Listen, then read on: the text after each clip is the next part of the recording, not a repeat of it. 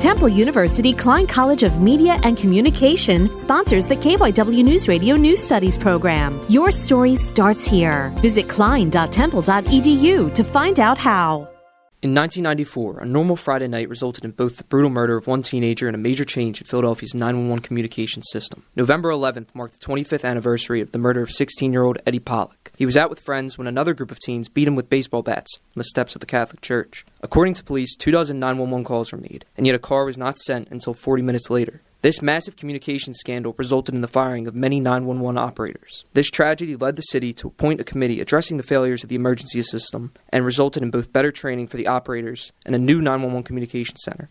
I'm Patrick McGlynn, Father Judge High School.